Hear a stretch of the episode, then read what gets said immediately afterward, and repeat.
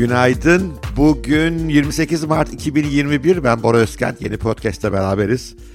Tabii bu haftanın popüler konusu Getir. Getir biliyorsunuz yeni bir yatırım aldı. 300 milyon dolarlık. 2.6 milyar dolarlık bir değerlemeyle aldı bu yatırımı. Bir önceki yatırımındaki değerlemesi 850 milyon dolar civarındaydı. Yani 3-3,5 kat neredeyse artış var. İnanılmaz bir rakam bu. Türkiye standartlarında en azından. Örnek vermem gerekirse hani getirin bir şekilde rekabet ettiği gıda perakendecileri mesela Migros'un değeri 800 milyon dolar civarında, Carrefour'un değeri yine 800 milyon dolar civarında. BİM daha değerli, BİM herhalde bir 5-5,5 milyar dolar değerlemesi var. Ama soru şu, Getir niye bu kadar değerli?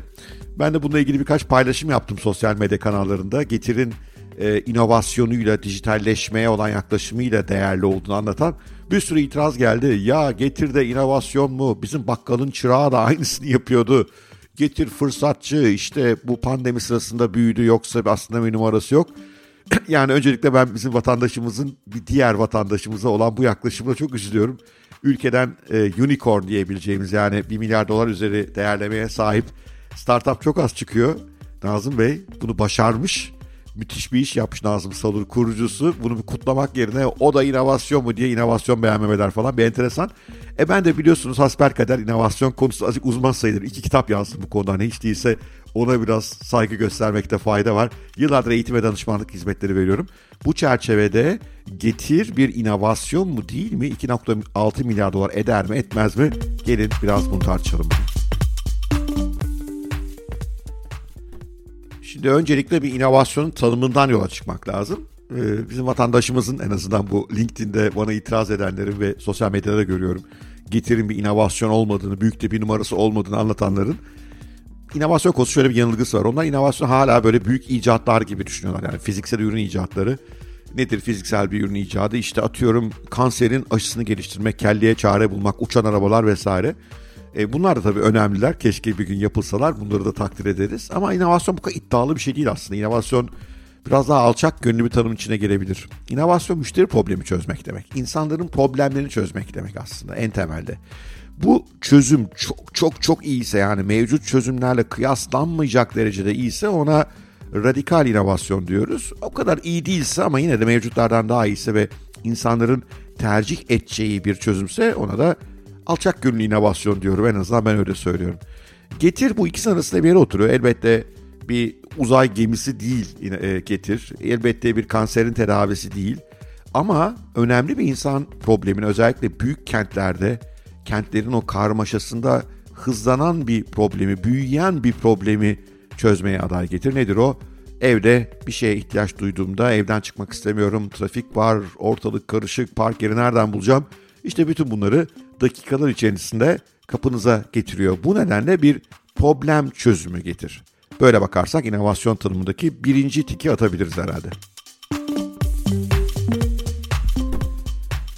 Şimdi diyebilirsiniz ki ya hocam mahalledeki bakkal da bunu yapıyordu. Diyenler de oldu dün. Benim bakkal çırağım da aynısı yapıyordu. Getir neresi inovasyon diye. Doğru ama bakkal çırağı meselesini ölçekleyemezsiniz. yani o bakkal çıraklarının her birinin ve her bakkalın her mahallede aynı kalitede aynı hizmeti vereceğini sağlayamazsınız. Bunu yapamazsınız çünkü arkasında bir, bir teknoloji yok. Biraz iman gücüyle yürüyen sistemler bunlar. Getirin inovatif kılan ikinci öl, bence boyutu ölçeklenebilirlik. Yani öyle bir yapısı var ki işte biliyorsunuz küçük depolar kuruyor. Bunları bayiliklerle işletiyor. Bu küçük depoların içerisinde belli çeşitli ürünleri bulunduruyor. Arkasındaki yazılım işte yapay zeka karması sayesinde o bölgedeki insanın ihtiyaçlarını iyi biliyor ve siz daha tuşa bastığınızda o motosikletli yola çıkmış oluyor. Ve bunu ölçekleyebiliyor çünkü bunun arkasında yazılım var, bunun arkasında müthiş bir lojistik yönetimi var, bunun arkasında veri yönetimi var. Bunlardan dolayı bunu ölçekleyebiliyor. Ve sanırım, sanırım diyorum çünkü bilançolarını bilmiyoruz getirin.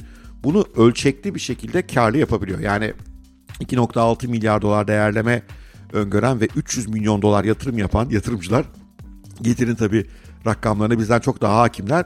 Onlar getirin ya bugün karlı olduğunu ya da bir süre sonra bu büyüme hızıyla rahat karlı hale gelebileceğini düşünüyorlar eminim. Bu nedenle ölçeklenebiliyor. Ölçeklenmeyi de sadece yurt içinde değil, bütün dünyada yapabiliyor. İşte İngiltere'deki deneme bu yönde güzel bir ışık. Tabi başarılı olup olmayacağını bilemeyiz. Orada da rekabet var. Ama Getir böyle bir oyun oynuyor. Ölçeklenebiliyor. ölçekleniyor biliyor derken aslında sadece mevcut yaptığı işte ölçeklenmesinden bahsetmiyorum.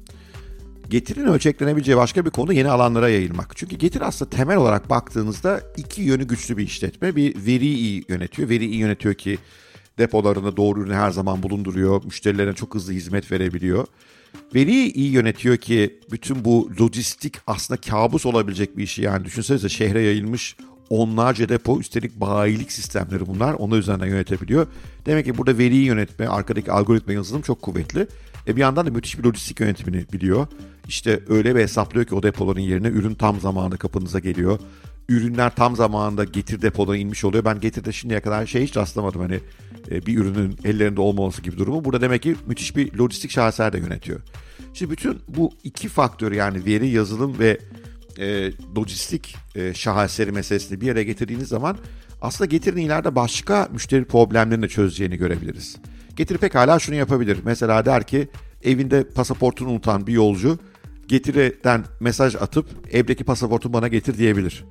Evde birisi yoksa bile bunu sağlayabilir. Belki getiriyle olan ilişkimiz derinleştikçe, ona olan güvenimiz arttıkça ileride evin kapı kilitlerini işte dijital uzaktan yönetebilir kilitlere çevireceğiz. Amazon'un Amerika'da yaptığı gibi getir gelip evdeki ürünü de alıp götürebilir hale gelecek. Bu küçücük bir örnek. Ee, belki de en iyi fikir de değil. Eminim getir ekibinin aklında daha iyi fikirler vardır. Ama temelde getir sadece mevcut yapısıyla başka ülkelere, şehirlere ölçeklenebilen bir yapı değil mevcutta öğrendikleriyle yeni iş modellerine, yeni fikirlere doğru da ölçeklenebilen bir yapı. Şimdi getir inovasyon mudur değil midir sorusunda işin tabii bir de taklit edilebilirlik boyutuna bakmak lazım. Ne demek taklit edilebilirlik? Yani Türkiye'de de işte böyle bir ara mesela lokumcu çıkıyor. Aa hocam inovasyon yaptılar falan değil. Hemen yanında bir lokumcu daha kuruluyor. Çünkü taklit edilebilirlik yani bir rakibin piyasaya yeni giren bir rakibin sizin yaptığınızı aynı şekilde hatta daha iyisini yapması mümkünse onun şirketin değeri pek yüksek olmuyor. Ama aslına bakarsanız dijital girişimlerde oyuna ilk gelen ve markayı oturtan oyunu kazanır. Yani rakiplerde mesela yemek sepetinde bana bir diye bir operasyonu var. Getirin bir benzeri anladığım kadarıyla. Ama benim tahminim hiç zaman getir seviyesine gelemeyecek.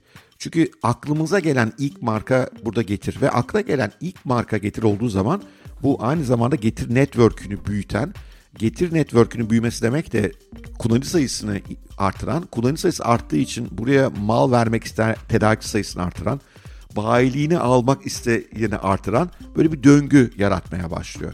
O yüzden teknoloji girişimlerinde yazılıma dayalı teknoloji girişimlerinde önce olmak önemli. Kaldı ki ben tahmin ediyorum ki Getir'in lojistik yönetimi, yazılım, doğru ürünü doğru yerde bulundurmak konusunda çalıştığı arkadaki e, yapay zeka algoritmaları konusunda da taklit edilmesi hiç de kolay olmayan yönleri var. Yani öyle mahalle bakkal çırağının pek yapacağı iş değil. Hatta belki yemek sepeti gibi teknoloji iyi bilen şirketin bile yapacağı şeyler değil bunlar. Eğer yapabiliyor olsalar bile Bitcoin pazara e, affedersiniz Bitcoin'e gittiğinde aklım ya getir pazara ilk girdiğinden rakiplerin oraya tekrar gelmesi zor olabilir. Bunu zaman içinde göreceğiz. Ama anladığım kadarıyla yatırımcı getirin bu yönüne güveniyor.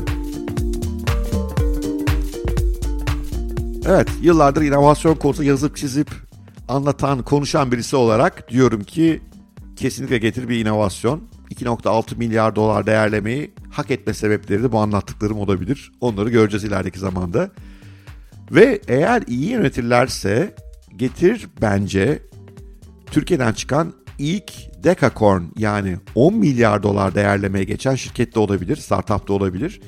E, bunun sebebi de bu Londra deneyi. Eğer Londra'yı başarırlarsa, başarıp başarmadıklarını bilmiyorum. Elimde bir ölçüt yok. Şu anda sadece onların paylaşımlarını izliyoruz ve iyi gidiyor diyorlar. Neye göre iyi gidiyor vesaire ben bilemem.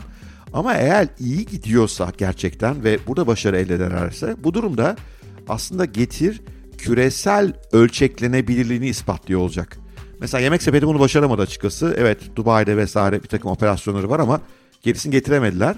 Eğer Getir bunu halledebilirse bu durumda küresel ölçeklenebilir bir şirket olacak. Mesela diyorlar ki Rio de Janeiro'da pardon affedersin Sao Paulo'da Brezilya'da yeni operasyon düşünüyoruz diyorlar. Ben Sao Paulo'yu gördüm dev bir şehir İstanbul gibi gayet karmaşık trafiği berbat. Tam böyle getirin e, müşteri kitlesine benzeyen bir kitlenin de bulunduğu bir yer. Mesela oraya gidip başarılı olurlarsa, oradan gidip atıyorum Hong Kong gibi kalabalık bir yerde başarılı olurlarsa o zaman önümüzde yeni bir açıkçası ufuk açılıyor demektir. Decacorn yani 10 milyar dolar değerlemeye geçebilecek ilk Türk startup'ı olma ihtimali ortaya çıkıyor. Zaten bence yatırımcılar bunu düşünerek yatırım yaptılar. Bugünkü podcast'i bir tavsiyeyle kapatayım ben. Lütfen yeni fikirlere yaklaşımınızı değiştirin. Ben bunu hep anlatıyorum ama işte Getir hakkındaki yorumları okuyorum. Kendi yazırıma gelen yorumlar, başka e, paylaşımlara gelen yorumlar. Bu da işte inovasyon mu? Bizim bakkal çırağı da bunu yapar. İşte Covid-19 faciası olmasaydı bunlar büyür müydü? Arkadaşlar hayat bu kadar ucuz değil. 300 milyon dolar buna yatırım yapan arkadaşlı bir takım yatırımcılar var. İnanın bana onlar bayağı zeki insanlar. Onlar bunun nereye gideceği konusunu görebiliyorlar. Bunu inovatif potansiyelini görüyorlar. Yanılıyor olma ihtimalleri var mı? Elbette var. Onlar yanılıp siz haklı olma ihtimaliniz var mı? Elbette var. Ama lütfen araştırmadan inovasyon nedir, iş modeli nedir, getirin güçlü yönleri nedir, neden bu değerleme almıştır konusunda işte benim gibi nacizane biraz aklı fikri bu işe dönen insanların görüşlerini almadan hemen kanaatlere kapılmayın. Çünkü bu sizin bir ufkunuzu kapatıyor. Belki kendiniz de bir getiri yaratabilirsiniz. Nazım Bey getiri yaratırken 50 yaşındaydı yani bu işin yaş sınırı da yok açıkçası. İleri yaşlarda da olabiliyor. Ufkunuzu genişler. İki belki bu bir yatırım fırsatını kaçırmanıza neden olabilir. Çünkü Tesla ve Bitcoin örneklerinde gördüm bu tip böyle e, dogmatik yaklaşılan bu büyük fırsatları kaçırdılar.